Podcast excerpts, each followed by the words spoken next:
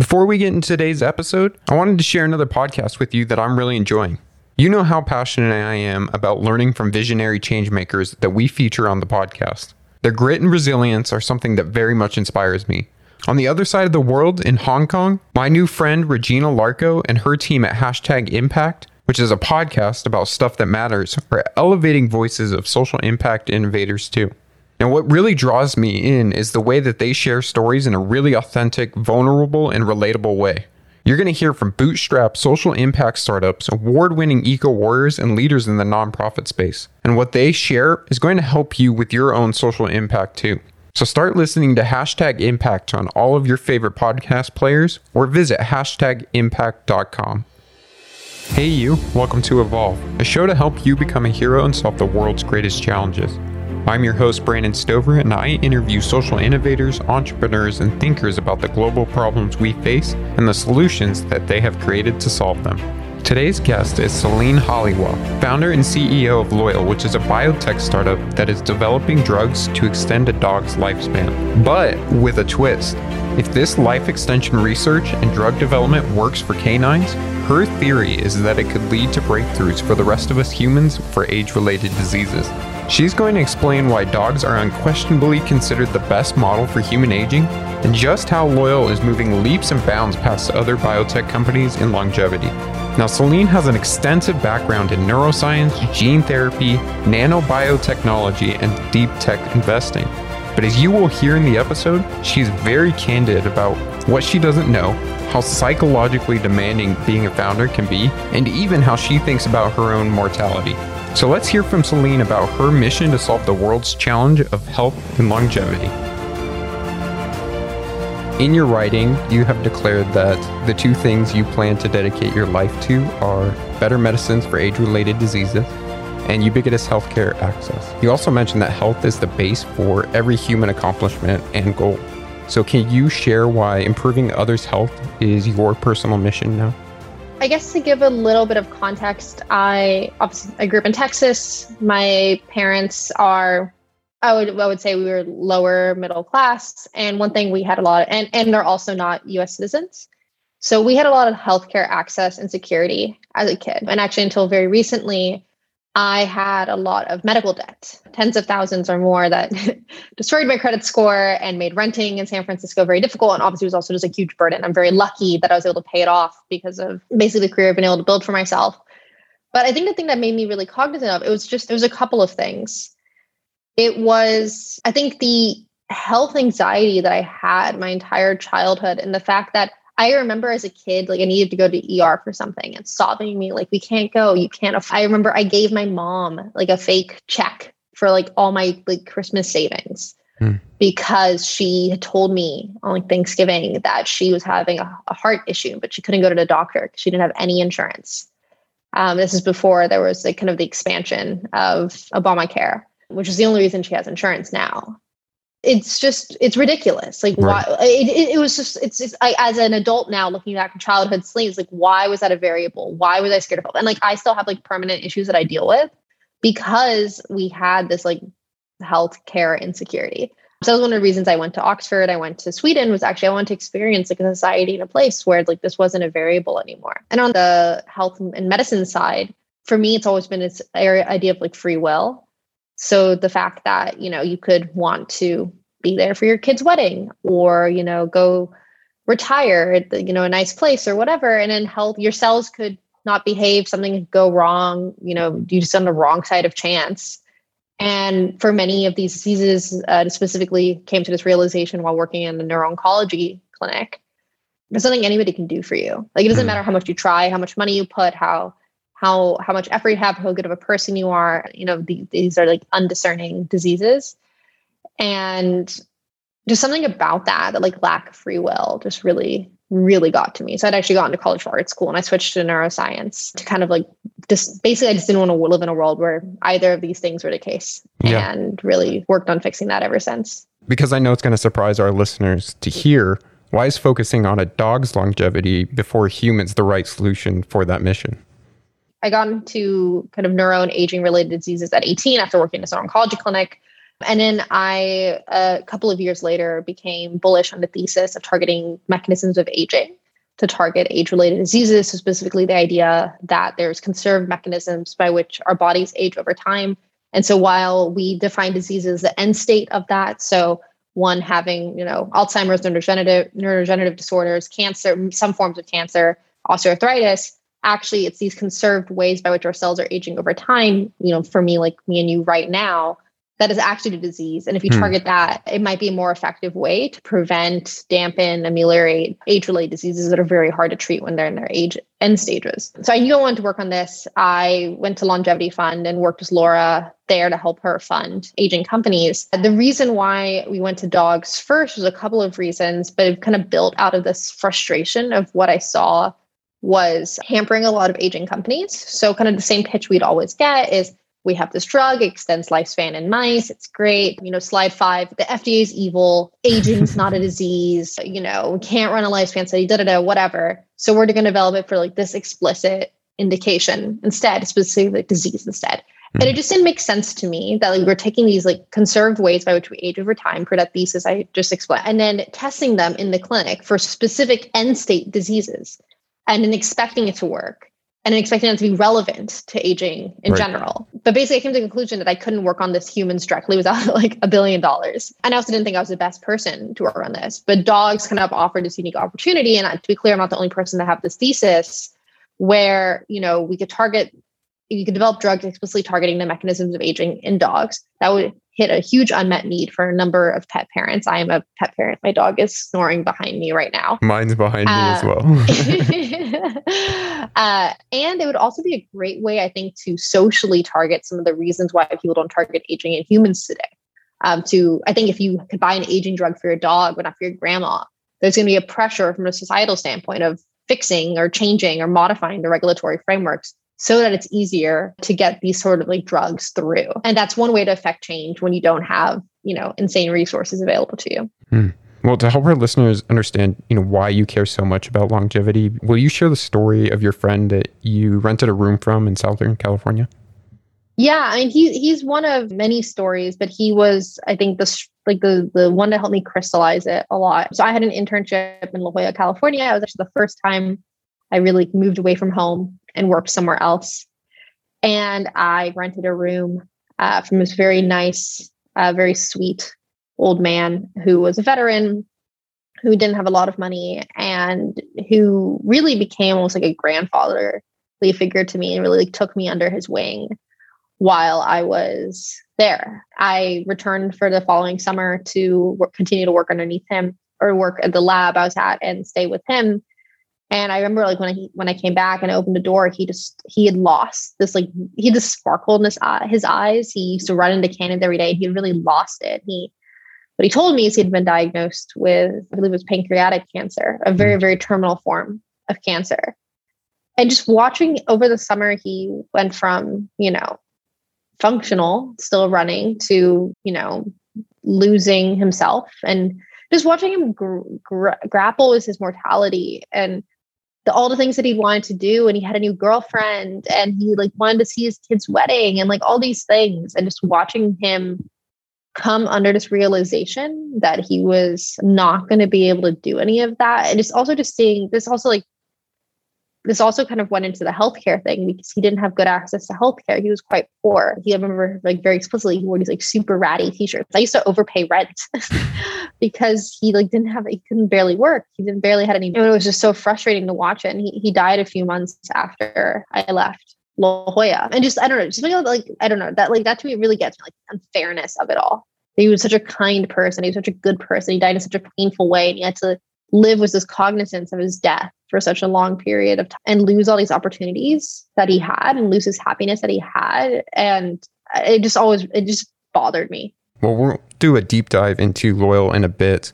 But to help our listeners really understand the problem from a first principles perspective, what are the things that are driving uh, these issues within longevity or keeping us from solving it?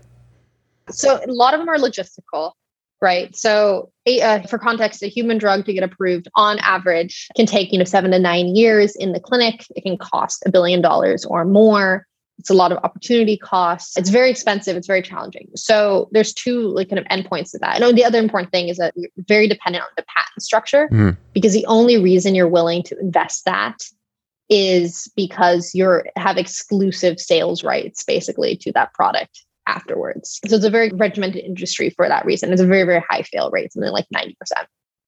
The other challenge is that because it takes so much money and so much expertise and so much context, so much people and so many connections, and by the way, when you're drug, it's not like an easy D2C sales thing. You're selling to PBMs and pharma providers, Medicare and Medicaid, and all these very like challenging institutions to get into. Almost all biotech companies are actually often, even if they don't say it, like build to buys. Mm, okay. Where you'll sell the company, you know, after you show some like demonstrable efficacy of your drug. And actually, pharma companies use early stage biotech companies as a way to like externalize their R&D. This is all problems for aging for a couple of reasons. One, on average, there's not this pharma is not known for being the most like you know contrarian institutions right. and all and also just like an aging drug in general brings a lot of logistical challenges it's much longer it would always be a much longer study so then you start hitting us these patent issues the safety issue is really really important but then if you have a novel drug, you actually don't have long-term safety data, right? So then you would maybe want to look at generics, but there's no financial upside to generic. It might be hard to get funding as an aging company because who's going to acquire you? This is literally a challenge we had in our fundraising. They're like, well, who's going to upvalue? Who's going to invest in an aging company next? How do I know my investment's not going to just die after we invest in you? Because there isn't an established market. There hmm. isn't an established. So you're building it new for the first time.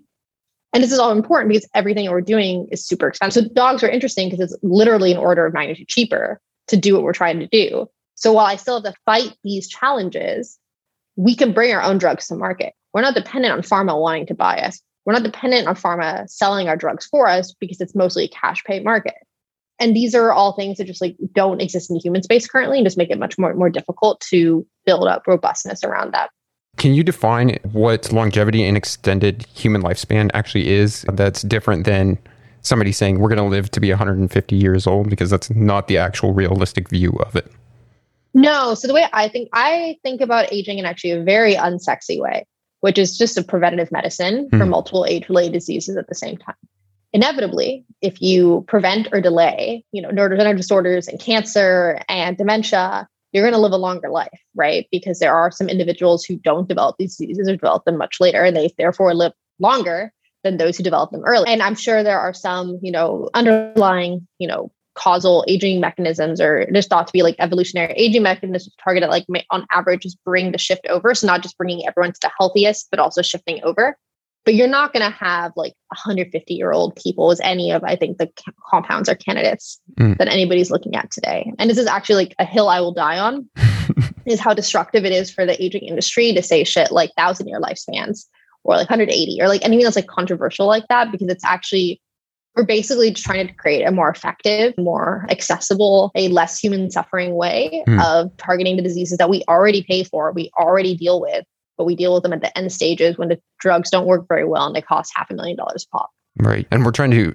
make our life in those, you know, last years feel like what our life is in our younger years, like trying to extend that quality of life rather than, you know, extending how many years we're adding on. Exactly. I mean, think about it, right? Like it, it's actually it's a huge burden on a younger generation, especially those who like don't come from money.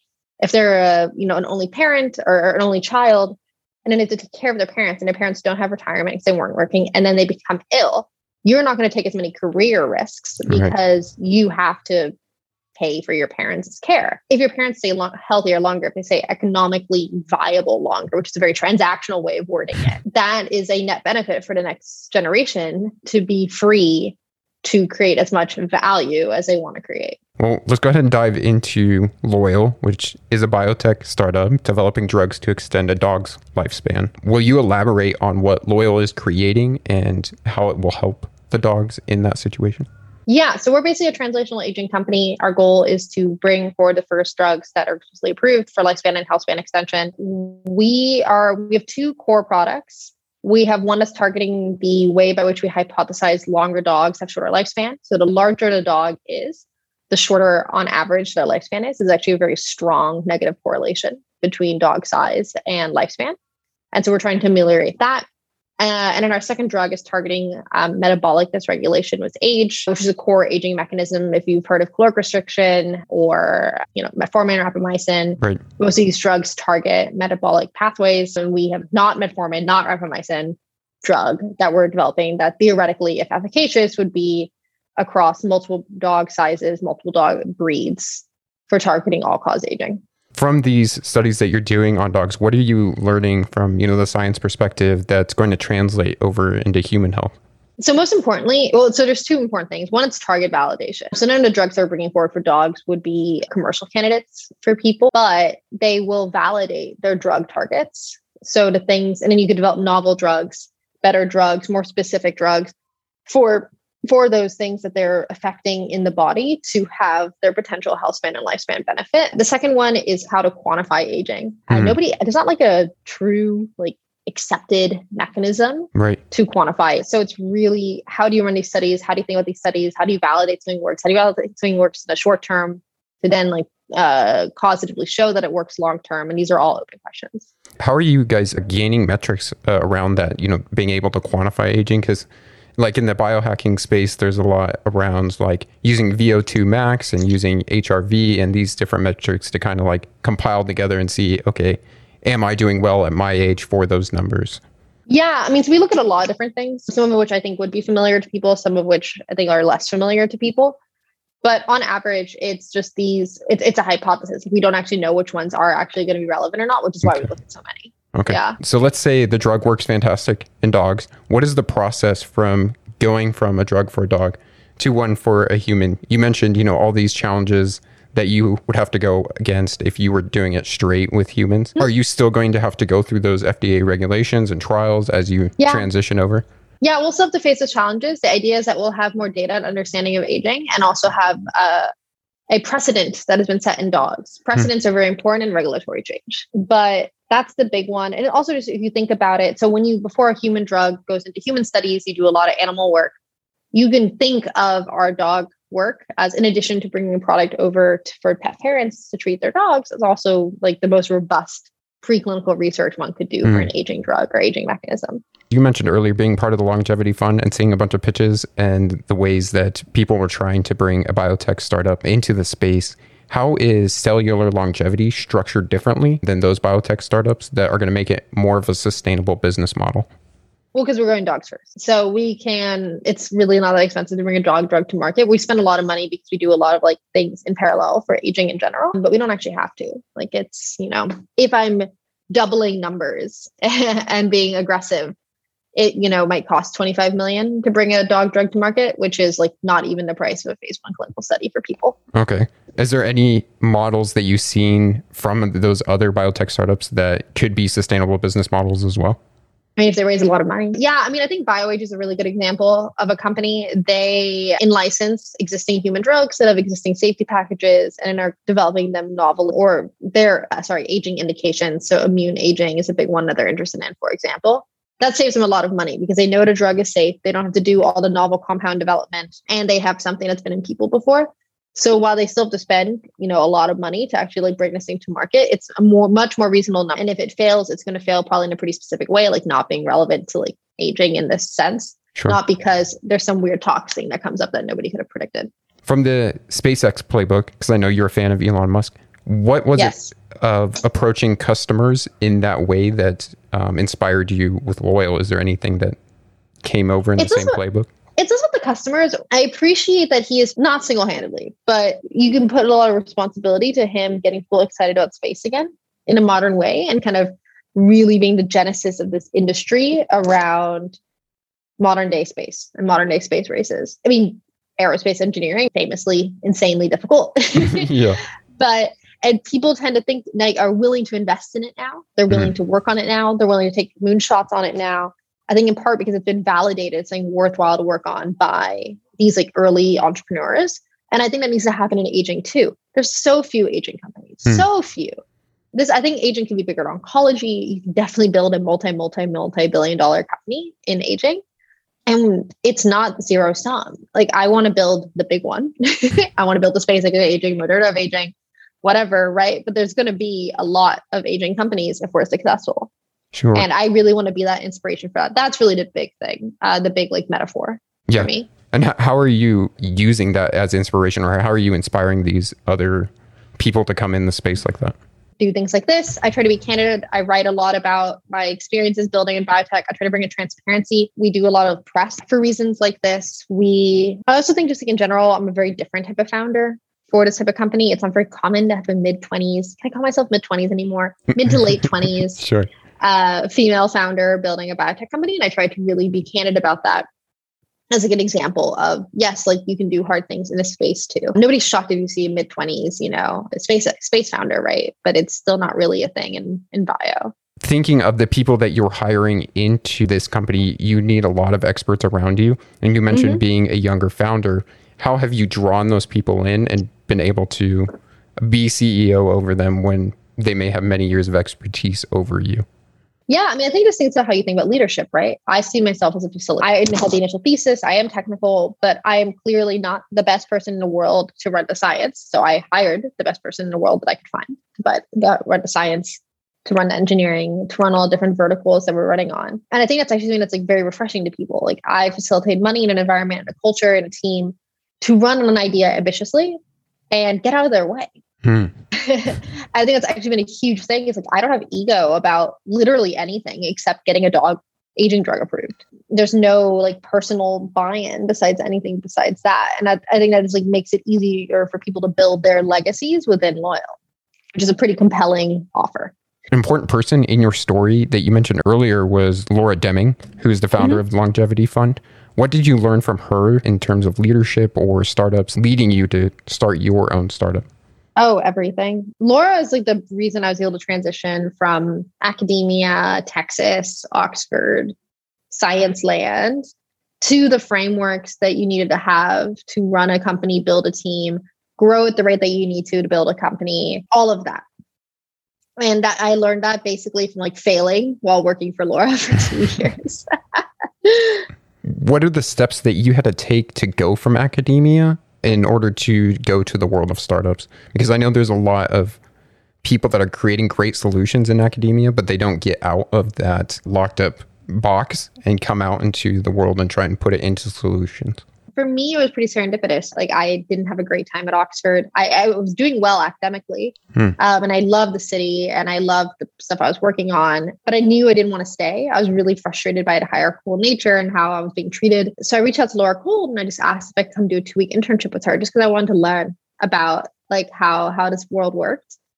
And she said yes. I flew out. She gave me a full time job offer. She gave me no time at all to decide if I wanted to drop out of my PhD or work for her. And I was like, hell yeah, I'm going to do it. I'm going to take the opportunity. So, really, it was like being willing to move to the next shiny thing when it Mhm. made sense. There's a subtlety between being willing to change things and make hard decisions. Leaving Oxford was hard. I sobbed on the plane the entire way back. Um, I sobbed a lot those few weeks uh, especially like getting into Oxford was a thing that was a huge dream of mine. But you know, it was a willingness to sacrifice for something bigger and for me to learn more on, and not being so. But it, it wasn't a lack of commitment. Like that's the important thing. I think I see what I see a lot of people now is they like oscillate between like I did this, this, this, this, right, and like they're Right. always micro optimizing. You don't want to micro optimize. You want to take big strategic steps when it makes sense. So I was committed to Oxford. I worked at Oxford as if I was committed to finishing my DPhil until there was a very strong reason that I wasn't committed anymore, which was to go work. And I had had opportunities before that, and those wouldn't have made sense to leave Oxford. So I think it's a really important differentiation to figure out is like when does it actually make sense to leave and why? What made it so hard that you were you had such an emotional response to it for so long? And then like how did you work through that response so that you were choosing the right thing? I mean, it was hard because I'd worked, it was such a validation, right? I think like if you kind of grow up in, you know, normal land and like, you know, your parents don't get to Harvard or Stanford or whatever, to get into a university like this, there's an external validation that you're smart, that you have high potential. It's like rather safe that you're going to be like mild to moderately successful, basically, no matter what you do, as long as you complete it, right? It's a guaranteed life path in many ways. And sometimes it's very tempting to go down. Also, it was fun, right? Sure. Oxford was cool. It was a great place to live. It was amazing to live in this like university town. But I think what was important was to understand why did I want to stay there? What was the strategic reason that I was there? And did I already get most of it? And I think the big reason in retrospect I was there was to learn about, you know, how the world thinks and how hierarchy works and how um, the big thing I learned is that competency, I always thought competency was so strongly tied to titles. Actually wasn't. Uh, one of the big issues with like my supervisor and the stuff I had there was that I was honestly more competent than him, hmm. despite him being the person above me and me not. And like seeing that actually was very helpful because it was like, oh, like it's all BS, right? Like this isn't a like a intelligent test or anything. It's just like, you know, political. And I never understood that about the world before. So like, that that was a big part of it for me was just like learning that and then getting that stamp of approval. Like I still use that. I go into Oxford, or I did for a long time. There's a external proof that I was smart, but I got that on day one of getting in. I didn't need to stay there for three years. The right. PhD did not actually give me that much more. Yeah, I think it's interesting in the time that we live now, especially you are writing about your journey, like on your blog, you post and are very candid about the processes that you've had to go through. And that is being more valued than, say, a stamp from Oxford is in some circles. Being able to put yourself out there, be vulnerable, and show what you actually know and what you're capable of doing can lead you to better opportunities than, say, getting a stamp from somewhere now I index more, and I would anybody listening, I'd recommend them do this. A lot of what I wrote in the beginning was not useful to literally anyone, but it was useful to me to learn how to write. uh, and now I uh, literally yesterday had somebody come up to me and, uh, in his words, fanboy over my writing to me because it's helpful, right? So I really recommend that, and I love seeing that when people want to apply or work at Loyal too part of your writing has been to write a playbook for like how to build a biotech startup so you can bring people mm-hmm. behind you. You extensively wrote on that, so I won't have you retell everything. But if somebody has an idea in the biotech startup space, what are the first like two or three steps that you would tell them that they need to go down? Hmm. I think it depends a lot on who they are and where they're coming from. Uh, I think the first thing is talk to a lot of people. I, I every time I've ever assumed anything, positively or negatively, something bad has happened. Mm. so I think just like understand why why doesn't this fail? Why wouldn't this work? What is going wrong? Like what why hasn't somebody done this? What does the field look like? Like really understand understand your field deeply. Hmm. Talk mm. to the actual first person characters in your field and really really get that. The second thing I would say is really understand building a company and what that actually is. So like one thing I'm very like candid about is I spend a lot of time just doing people stuff and replying to emails and thinking about investors and fundraising. And I, I, love these things, like don't get me wrong. But if I had started a company with the uh, naive idealism that I was going to get paid to think about aging science all day, every day, that, that, that I would be disappointed. So just mm. really understanding what it comes into. The fact that like being a founder is actually in many ways terrible because you are if you are good, you are constantly cognizant of all the reasons why you are bad. uh, and that you are always having to be the most mature person. Everything always falls to you. It is your responsibility for everything. And that's just like, I, I think a lot of people don't really realize that going in. Sure. Well, you're you're also a solar founder currently, so you don't have somebody to help hold that burden. How do you use that as a superpower rather than a hindrance? I don't know. I just like try not to have an emotional attachment to my flaws. it's like the biggest thing because it's like I only again I try and it's, hard, right? But I try to say and feel that like the only thing I care about is getting aging drug approved. I don't care if I look stupid in the short term. Hmm. And I don't care. I mean, I do care if I'm embarrassed, but I care because it decreases the probability of getting an aging drug approved, not because it reflects on my ego. And then I just also try to be really cognizant of like where the biases are. Like everybody has like childhood biases. Sure. So one of mine is I really like to be recognized. I like people to recognize the like sacrifice I made for them that's bad because I can actually lead to toxicity, lead to frustration. I don't think I'll ever fix that, but I can be cognizant of and like bias for it when I'm, you know, doing something. Is there ways that you flip that to use it for something positive? So I can think of that same flaw because I often have a similar flaw of wanting to be important, wanting to be seen in that light, recognized. Mm-hmm. And I going back to like the Elon Musk example, he gets seen in a major light, but he's helping to inspire a bunch of people do you ever see any of your flaws in that way where they could be a positive aspect? Yeah, I think you can recognize your flaws pretty pretty easily, and that's something I do. I to be clear, I think if a psychiatrist is listening to this, they would maybe say, "Don't do that." right. But it's something I've done that I find works really, really well. I think it's just like under like you don't. It's just understanding it, right? Like it's understanding what are the motivations that I might be hiding from myself as to why I want to do something a certain way. and why I'm feeling a certain way right now. And that's all you can really do. Uh, basically, you just don't you don't have unknown unknowns in terms of your personal work, and like that's what scares me. Is like, what mm. do I hmm. not know that I don't know about myself that's causing me to be in a certain way? Is there ways that you go about discovering that, maybe with your team or like having feedback? So you have a mirror. I ask for a lot of feedback. Yeah, that's a big one. It gets harder with size because before I was like, every one on one I'd ask for feedback. Now I'm like, oh, oh, oh, do I really? If I fuck up, it's in front of everyone. It's in front of 40 people, not in front of like two. But You just got to keep on doing it, and it sucks, but Sure. That's why it's miserable because you, you get really upset.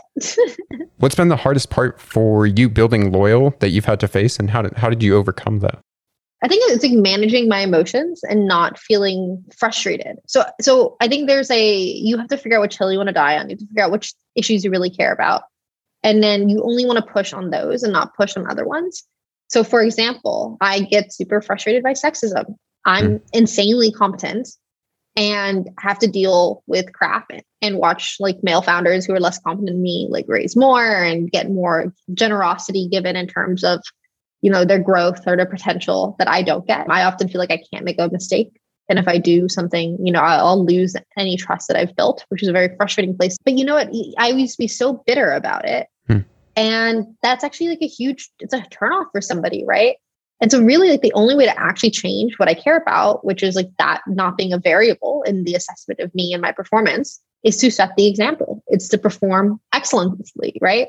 And so I used to when I would feel sexism, just point it out every time and be like, hey. And like I think in some situations that was good. In some situations that wasn't actually very strategic because now this person's more like careful around me hmm. because they're going to be worried about getting like me tooed or sure. I mean, these aren't harassment situations, but like you know what I mean? Like they're going to be worried about getting like called out for that. So while it was like short term satisfactory to be like, by the way, you're like, you know, main VC is a sexist dickhead, it was not long term actually aligning to the thing that would actually change why those behaviors are that way, which is like they have no examples or barely any examples of deep tech female founders making them a billion dollars. Well, some of the other writings that you've had are sharing, you know, your learnings of building loyal. And one of those mm-hmm. that I uh, resonated with was not needing to fully visualize the endpoint to realize it will be valuable. Can you kind of expand on this and what it meant for you?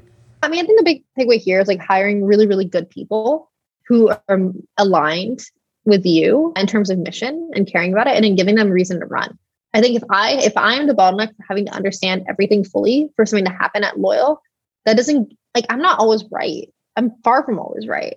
And I can't have to like if I had to have that vision that isn't i have the vision on like some aspects of the company to be clear but then there's to be people who have backgrounds and perspectives and ideas that are totally orthogonal to anything i've ever thought about and they need to have the freedom to run on that too. And there needs to be ways to check like if it doesn't make sense like we need to know why and things like that. But that's been like for our, i wrote that in reference to our engineering team because now i can like tell you why it's valuable. I couldn't really before. It was really more of like we thought this person we were hiring tom was quite great. And you know he'll do something valuable and I couldn't tell you the difference between a data scientist and a data engineer before we hired our head of data science and data engineer. I still might do like a somewhat bad job, but it didn't matter hmm. because they were amazing and they like did things for this company that I couldn't have told you they were going to do in the forefront. And you just like you have to be okay with that. One of the things that people look for, you know, in an employer or in a leader is somebody that's, you know, competent and confident. When you're very self-aware, you often like undermine your own confidence because you're questioning is this an actually a good belief? Is this the right direction? Which is a good thing because it's helping you you know work through that mm-hmm. figure it out. But when you are leading how does that come off to other people? Is it a hindrance? Is it a good thing? No i mean i think it's just like a truth seeking. Hmm. i'm confident enough that i'm willing to be wrong and ask questions and look like an idiot and admit that i don't know something. If i was externalizing my confidence onto being right or my idea being the one that's decided on, then I think I actually would have like less respect for the team and also they would perform less well. So nobody actually, I mean, maybe they do, but I don't think people question my competence because they see that I have confidence in asking these questions. Yeah, perfect. Well, you're building something that hopefully impacts millions of people. And in order to do so, you're sacrificing a lot. Being a founder, we've talked about all of the things that you've gone through. How do you think about sacrifice and why do you feel it's your responsibility to be on this mission? I think it's like the morally right thing to do to do this. I have a skill set and an ability and a desire and a all the variables and the background and whatever to build this. And I think it would be unethical if I didn't Hmm. build it. I don't know if that's the case for like every type of company, but I think with something like this, where um, doing it could facilitate so many other people, could help so many dogs, and hopefully people one day.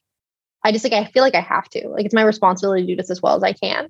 And that's actually a nice motivator when you inevitably get tired is to externalize the reason as to why you need to do it. I'm also doing it for myself too. Obviously, I mean, I want to do this. I don't know what else I would do if I wasn't doing loyal, but it's easy to get burnt out personally on something. I'm not that I'm burnt out on loyal, but like you could like become that way.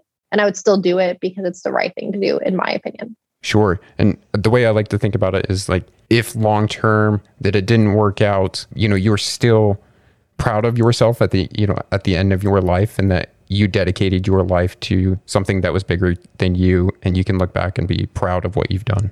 Yeah. Working in longevity, how do you think about your own mor- mortality? Because I wonder sometimes when we're focused Mm. on longevity, are we just afraid of our own death, trying to extend the inevitable? I actually have like slightly spicy opinions on this. I think one of the common hallmarks of people who are not high quality who work in aging is that they're trying to work on their own mortality. Hmm. I have a fear of death as most people do, but it's not in the like fear of mortality. It's like actually like the fear of the impact it would have on other people, if that makes sense. Okay. And, and I, am not motivated by that personally, because I that's more of like a, I hope I don't get hit by a car. sure. It's not like a man. I hope I like live to 120. I very like con- deliberately work on this because I think it's the best way to broadly treat aging and age-related diseases and like the one of the primary sources of misery for humans. And I would like very happily sign a contract tomorrow to say that I could never ever take any of our drugs. Right. It would never personally benefit me if it would like increase the probability of success of loyal. I think the minute you get emotionally intertwined with your product, with your work, with your science, which is something that was so common in the aging field, I think you lose a degree of clarity that um, you need to have when you're working on a problem that's technically difficult. Right. Well, before I get to my last question, is there a call to action you would like to leave our listeners with today? I think it's just have the bravery to work on important problems. It doesn't have to be aging, but it should be, in my opinion, there's a lot of things you can do. And there's a lot of ways you can do it. And you don't have to be a scientist or an engineer Mm. or something, but you can figure out what you're uniquely good thing is. Use that on an ambitious problem or fa- facilitation of working on an ambitious problem. And I'd really, really emphasize to people that it's an important thing to do and it's also very satisfying. Yeah. Well, I think that will follow into our next question of how can we push the world to evolve? That's a great question. So this might be a bit too logical uh, for like a very phil- philosophical question, but I think the the way the first thing I'm thinking of, like after one of the initial frameworks that Laura and I had, is that we needed to have a shocking demonstration of efficacy, something a narrative and a story and a visualization that anybody could understand that would prove this point, right? So I really like I, I talk about and I explain my thesis for aging that it's not about thousand year lifespans, immortality or fear mortality, all these things that's not that's like to convince some people i think if you actually want to have the masses of people actually like shift their mindset around treating aging itself and treating and preventive medicine and all of these variables you need to have something that just like so obviously just like changes how they've thought about the problem from day one. And one of the theses of loyal is that doing this in dogs and having that first ever dog aging drug is a shocking demonstration of efficacy theoretically to really help people think that way. So I guess what I would say is when you think about a way to change and evolve mindsets, maybe there's like the way that it should be, or like in your head. So for me, like, oh, it should be like everyone understanding the aging thesis and being super into it and like understanding how we're coming from. Like, who cares about that? Just like care about the endpoint, which is like people being cognizant of it. And then like what's mm-hmm. the most effective way to communicate that endpoint to the biggest amount of people in a very clear and effective way. And I think if people can like really detach like what they personally want the world to be like, and just Right. instead say like this is what we, what the goal is and what's the most effective way to get there, that can really help with a lot of a lot of life problems. But I think also the evolution of thinking in people. Yeah. Well, I love that answer, Celine. Thank you so much for coming on the show today. We'll put uh, links for everything in the show notes for Loyal. Thank you. Thank you for listening to the Evolve podcast. Links to everything we discussed today are available in the show notes. Transcripts are also available in the show notes. And everything can be viewed on our website at evolvethe.world. That's evolvethe.world. My one ask for you is to share this episode with others. If you know someone who is interested in social impact, social entrepreneurship, or just making a difference in the world, please share this episode with them. The challenges in our world need all of those who can contribute to existing solutions or create entirely new ones. So please share this show with those kind, intelligent people who are just like you. Until next time, my friend, keep evolving.